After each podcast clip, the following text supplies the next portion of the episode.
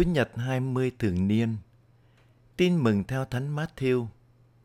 Khi Đức Giê-xu lui về miền Tia và Si-đôn, thì này có một người đàn bà Ca-na-an ở miền ấy đi ra, kêu lên rằng: Lạy Ngài là con vua Đa-vít, xin chủ lòng thương tôi, đứa con gái tôi bị quỷ ám khổ sở lắm. Nhưng người không đáp lại một lời. Các môn đệ lại gần xin với người rằng: Xin thầy bảo bà ấy về đi, vì bà ấy cứ theo sau chúng ta mà kêu mãi. Người đáp: Thầy chỉ được sai đến với những con chiên lạc của nhà Israel mà thôi. Bà ấy đến bái lạy mà thưa người rằng: Lạy Ngài, xin cứu giúp tôi. Người đáp: Không nên lấy bánh dành cho con cái mà ném cho lũ chó con. Bà ấy nói: Thưa Ngài, đúng thế, nhưng mà lũ chó con cũng được ăn những mảnh vụn trên bàn chủ rơi xuống. Bấy giờ Đức Giê-xu đáp: Này bà, lòng tin của bà mạnh thật, bà muốn sao thì sẽ được như vậy. Từ giờ đó, con gái bà được khỏi. Kính thưa cộng đoàn, tin mừng hôm nay tường thuật chuyện người đàn bà ngoại giáo có đứa con gái bị quỷ ám khổ sở lắm. Bà yêu con tha thiết nên bà không thể nhẫn tâm ngồi nhìn quỷ hành hạ con của mình. Bà chấp nhận tất cả, không chỉ sự mệt nhọc tìm kiếm mà cả sự dửng dưng, lạnh nhạt và nhất là sự khinh khi nhục mạ. Đồng thời, bà hết lòng tin tưởng vào Đức Giê-xu và xin Ngài chữa lành. Tuy nhiên, thái độ của Đức Giê-xu làm cho chúng ta sững sờ và ngạc nhiên, vì dường như Ngài dành ưu tiên cho dân Israel và muốn thử thách lòng tin của bà. Lần thứ nhất, Đức Giê-xu im lặng trước lời van xin của bà. Bà xin Ngài nhìn đến nỗi đau của người mẹ, đau vì đứa con của mình bị đau bệnh, khổ sở. Thế nhưng, Đức Giê-xu không đáp lại một lời.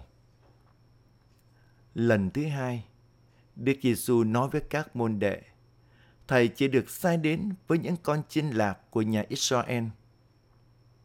Chúng ta biết rằng, ơn cứu độ được ban cho toàn thể nhân loại, nhưng phát xuất từ Israel.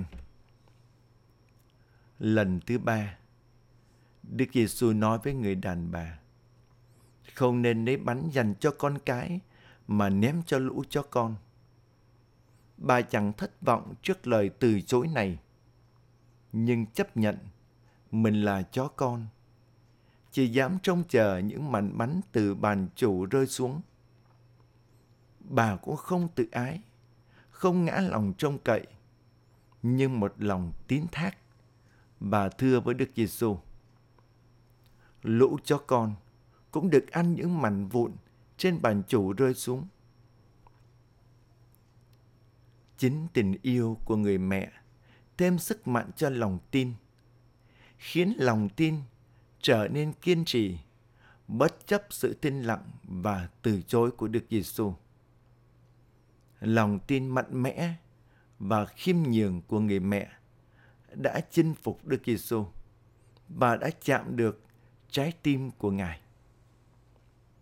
Do vậy, trước lòng tin chân thành và kiên vững của bà, Đức Giê-xu nói: Lòng tin của bà mạnh thật, bà muốn sao thì sẽ được vậy. Thật tuyệt vời, Đức Giê-xu không những ban cho bà được thỏa lòng mong ước là đứa con gái của bà được khỏi bệnh, mà còn công khai khen ngợi đức tin kiên vững và khiêm nhường của bà trước mọi người và các môn đệ. Thưa cộng đoàn, trong cuộc sống, bệnh tật, đau khổ, thất bại thường là những nguyên nhân làm suy giảm đức tin của người tín hữu. Nhiều người trong chúng ta đã thất vọng và ngã lòng trông cậy. Khi gặp những khó khăn, thử thách và gian nan.